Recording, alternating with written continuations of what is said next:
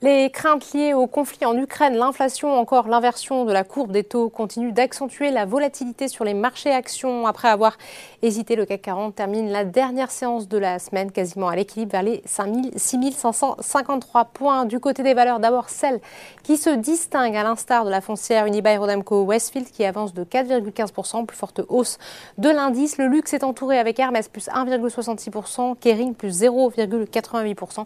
La progression de plus de 2% du Nasdaq hier profite également aux valeurs de la tech parisienne. Capgemini avance de 1,32%. Le pétrole qui remonte cet après-midi favorise Total Energy qui prend presque 2%. À l'inverse, la baisse des rendements obligataires pénalise les banques. BNP Paribas recule notamment de 2,15%. Dans l'actualité des valeurs, Orange devrait, selon des informations de presse, nommer à sa présidence Jacques Hachenbrois, actuel président de Valeo. Le titre avance de 0,8% sur le SBF 120. Valorec décolle.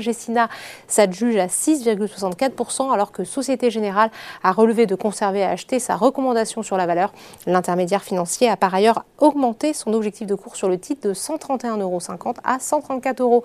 Et Ramet aussi n'en finit pas de profiter de la hausse des cours du nickel et du manganèse. Dassault Aviation se distingue de son côté plus 3,54% après avoir annoncé l'acquisition par la Grèce de six nouveaux Rafales. Pendant ce temps, OVH Cloud dégringole. Morgan Stanley a en effet dégradé sa recommandation à sous-pondérer contre pondération en ligne et fixe l'objectif de cours à 20 euros contre 22. Enfin, on termine par les marchés américains. Après le décollage du Nasdaq hier, la bourse de New York a ouvert sur une note quasiment stable. La prudence est une nouvelle fois de mise. Voilà, c'est tout pour ce soir. N'oubliez pas, toute l'actualité économique et financière est sur Boursorama.